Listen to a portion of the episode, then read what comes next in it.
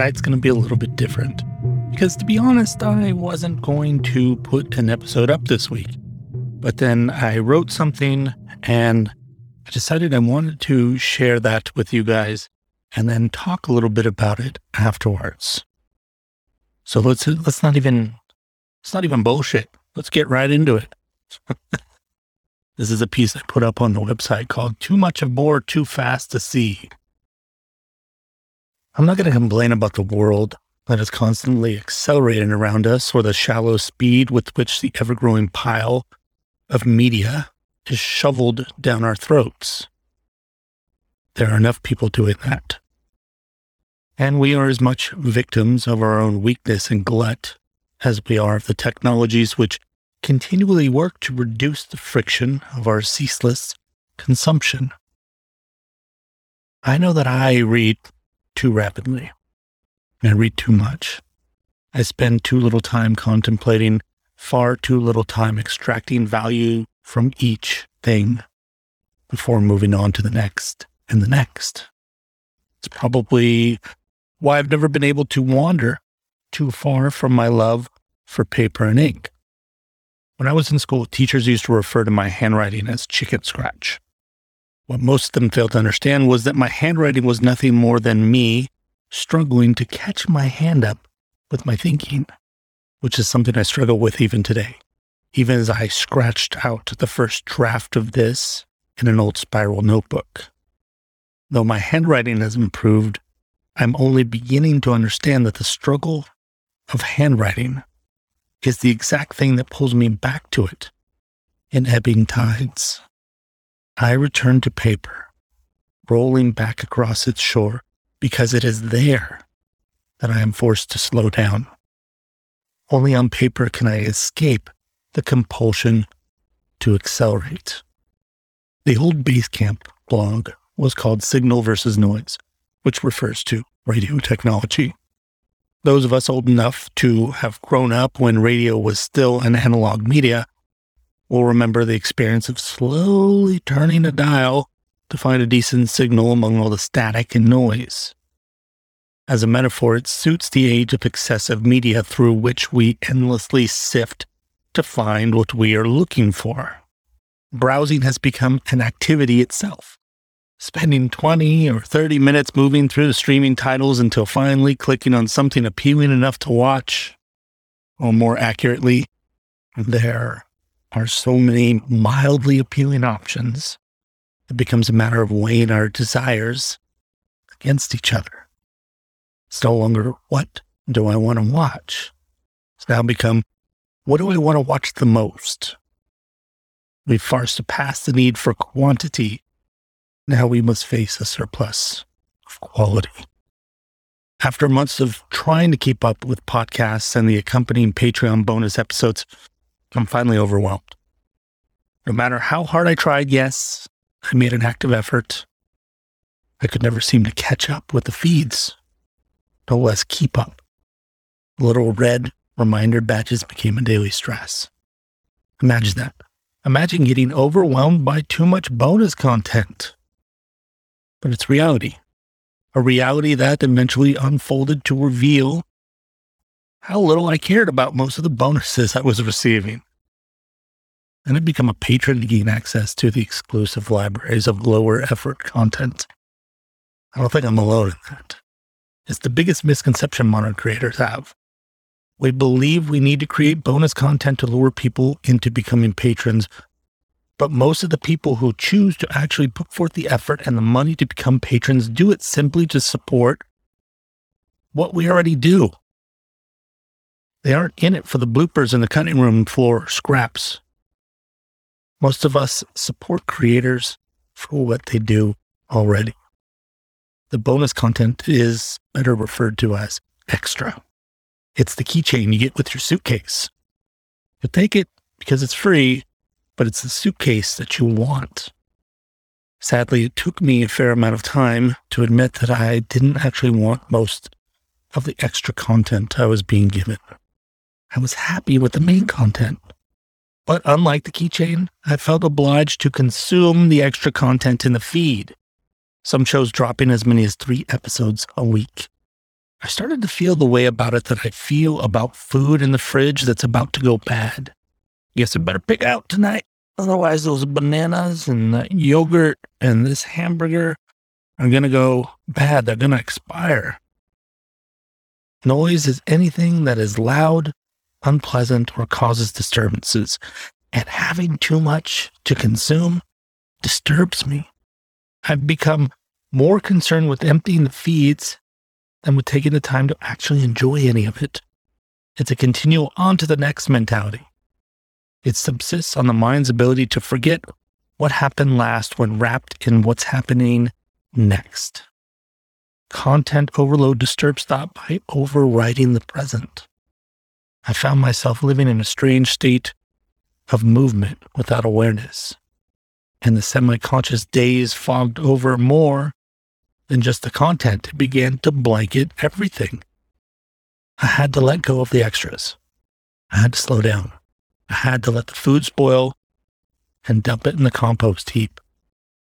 There was a voice continually trying to break into the noise and tell me, but I stifled it. Shut up.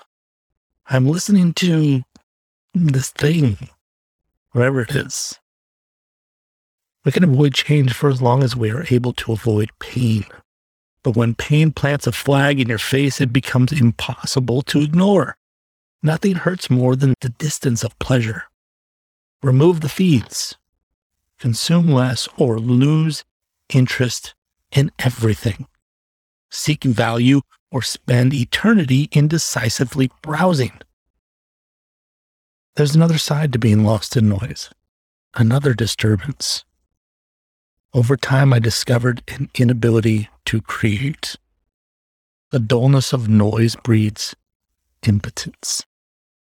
Creation is a separate action than generation. Consumed by noise, we too can generate noise, but without the space for thoughts to expand, we cannot create. When we cannot create, we generate noise. It feels similar enough to satisfy our impulses, but it's just another symptom of our technological susceptibility. We generate noise because we fear silence.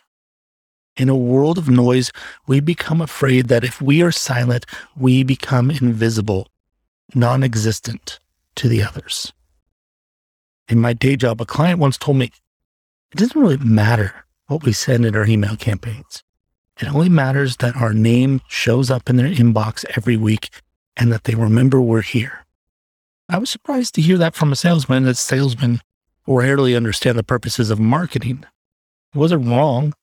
It's actually a useful mindset for business, but it's a shitty mindset for creators. It's a destructive mindset for creators, most of which, myself included, fall prey to it daily. The adolescent stage of the internet has turned us all into marketers, continually flagging our existence in feeds. It's not the fault of the sites or the apps or the algorithms.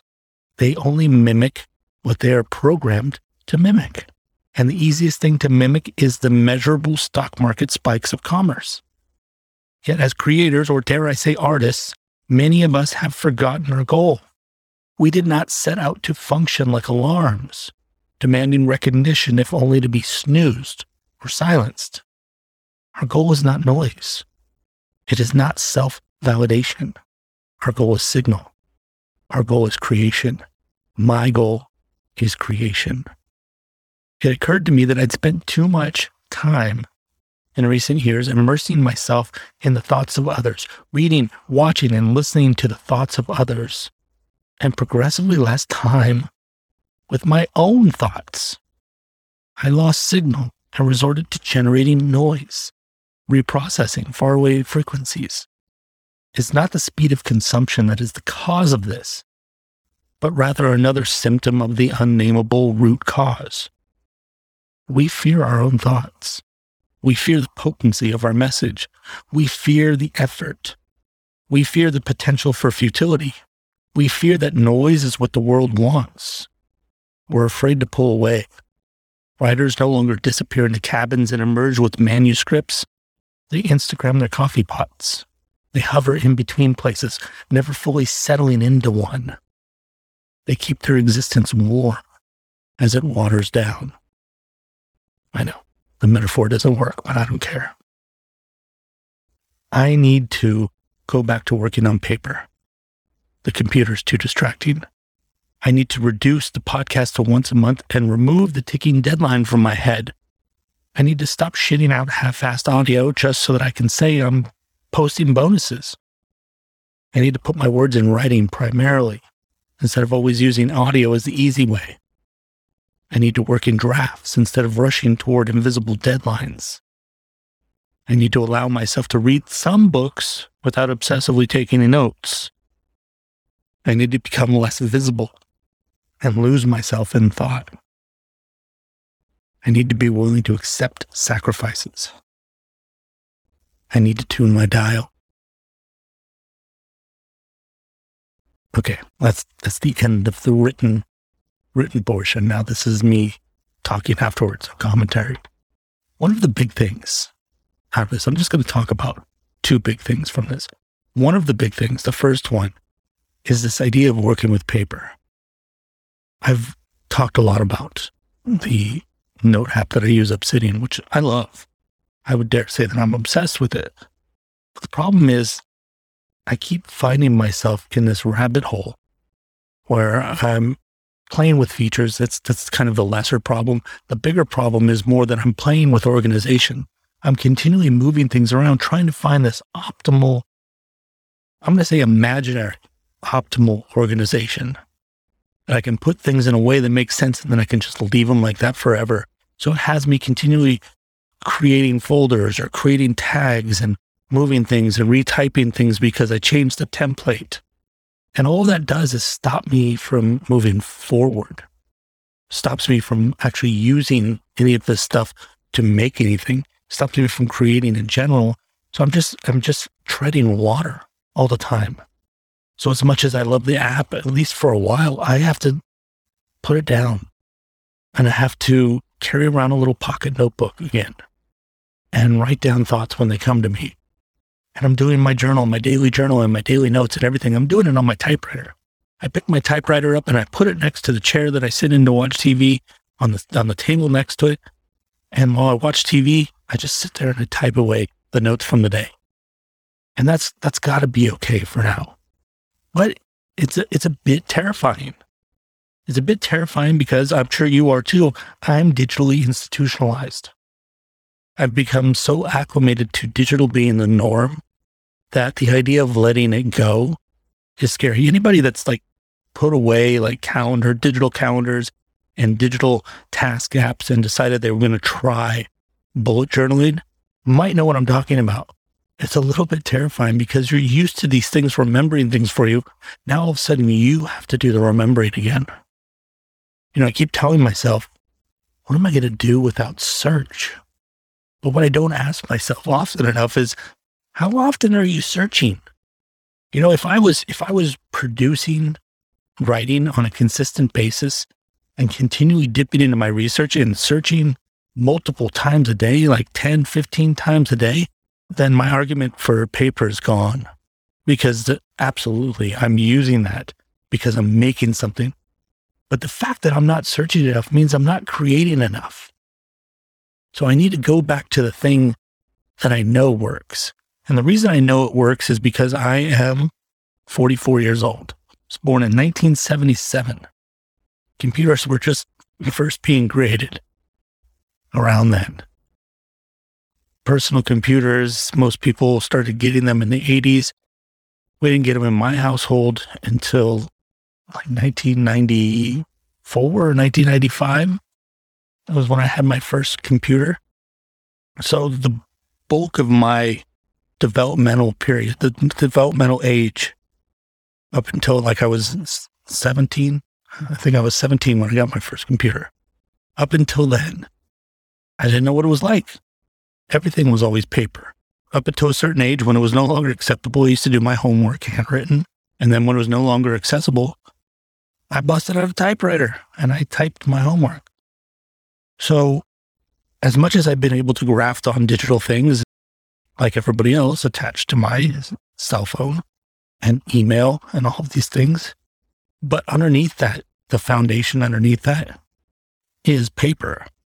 And it doesn't show up very often, but like if I'm having trouble conceptualizing something or I'm I'm having trouble thinking something out, without making a conscious choice, the first thing I do is leap to a piece of paper. I never leap to a computer. Now, people who grow up with computers, I'm sure that'll be different for them. I'm sure it is. I say like, like they haven't been born yet. But for me, I'm still of the generation where underneath all of this digital stuff, there's still the base of paper.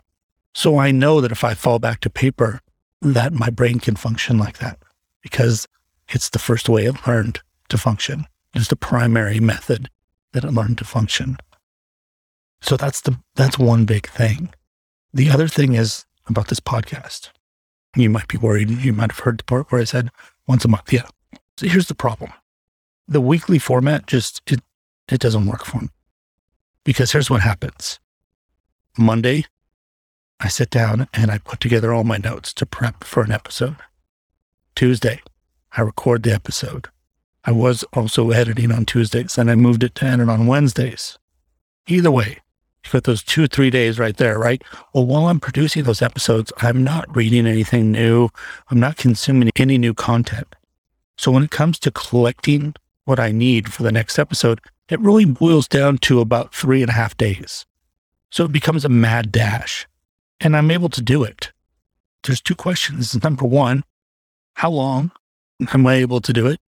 And do I really want to do it that way? Am I even enjoying any of the process? And if I'm not enjoying it, then what I make isn't any good either. And I've I've been able to make things that I'm proud of up until this point, but I'm reaching the point where I'm realizing that's not going to be able to continue. The weekly production rate, which by the way, is not a mistake that I ended up in the weekly production rate. I chose it. This is where I am right now is where I wanted to be when I set out to do this. I didn't fall into this. This is exactly where I wanted to be. You know, if you started at checkpoint one, you could see to checkpoint two. So checkpoint two is where you wanted to get. But now that you're at checkpoint two, you can see beyond that to a checkpoint three. And now that I'm here, I'm looking and going, okay, how am I going to get to checkpoint three and what does checkpoint three look like? And it doesn't look like the weekly thing because what I've learned through the process is all of this starts to not only feel rushed, but it also starts to block everything else out. I haven't been writing. As long as I've been doing the podcast, I haven't been writing like I was before. And I'm missing it. It's not even the time, it's more so the space. And what I mean by that is mental space. The mental capacity, you know, all the all the gears have been engaged in other things.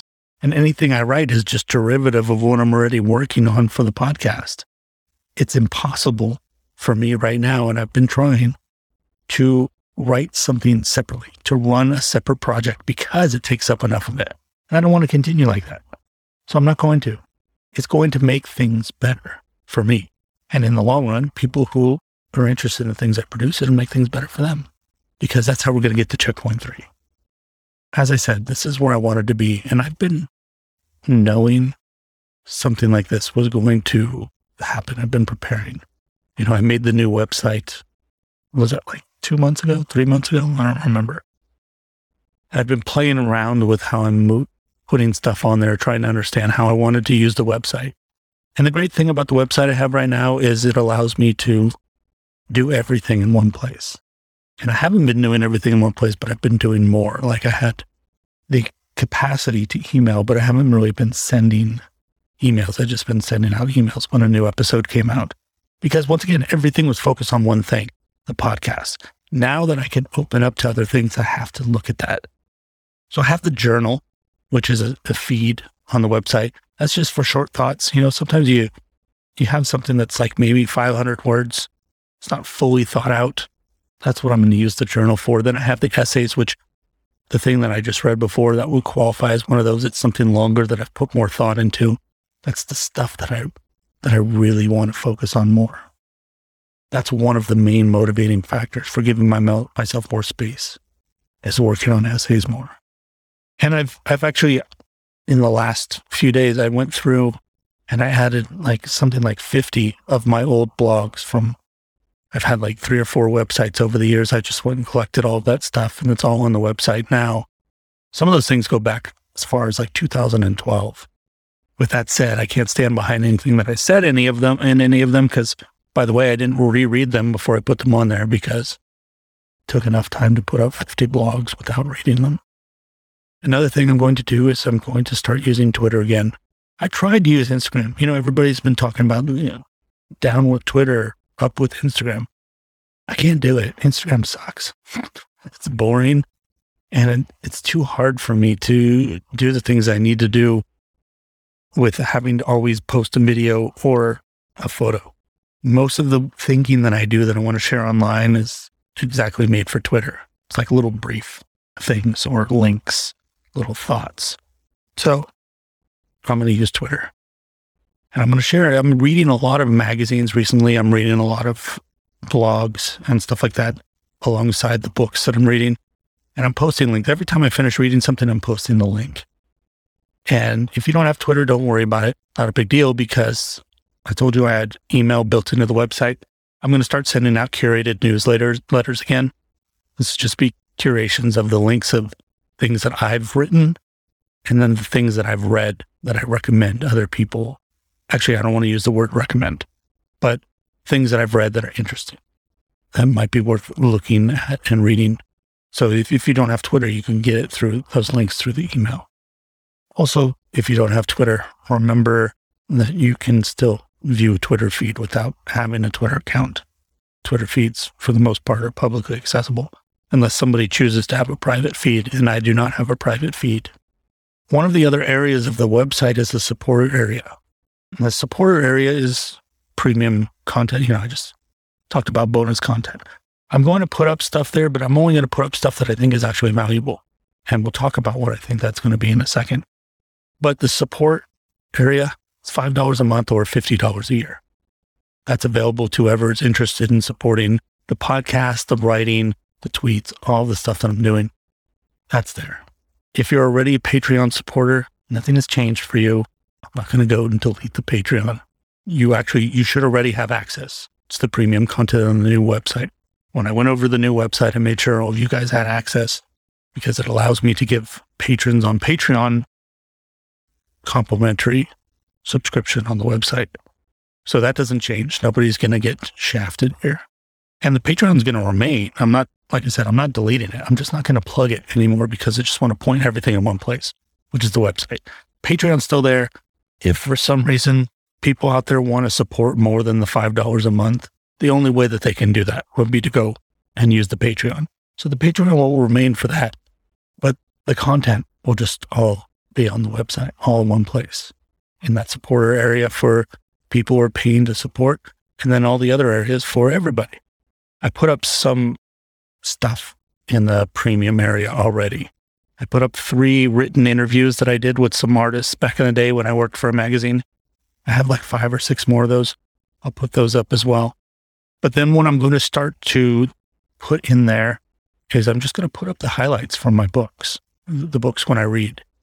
I'm just going to put up the the stuff that I think is interesting from the books that I'm reading, and not from the fiction books, just from the nonfiction books. I'm going to put all that stuff up for the supporters. So that all the book notes stuff will be up there.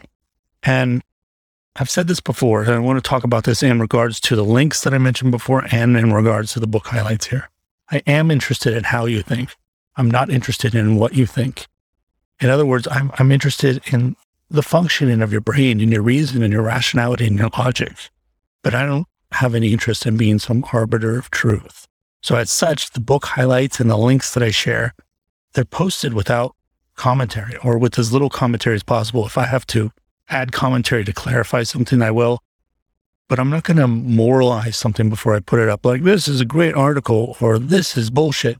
I don't I don't need to signal that because I'm then I'm already telling you what to think before you read it it's not that I'm putting it up because I necessarily agree with the author. In fact, most of the time it might not be that at all. It's just basically it's anything that stands out. So it could be something that I see truth in. It could be something I see worth contemplating. It could be something that I find questionable. It could be something that I'm bothered by. It could be something that I think is ridiculous. Or it might be something that I just outright think is false. But I'm not going to signal what that is. I'm going to let you as a thinking human being yourself, read it and figure out what you think about it on your own. And then maybe if we're lucky, it will create some sort of reasoned, rational debate and discussion around it.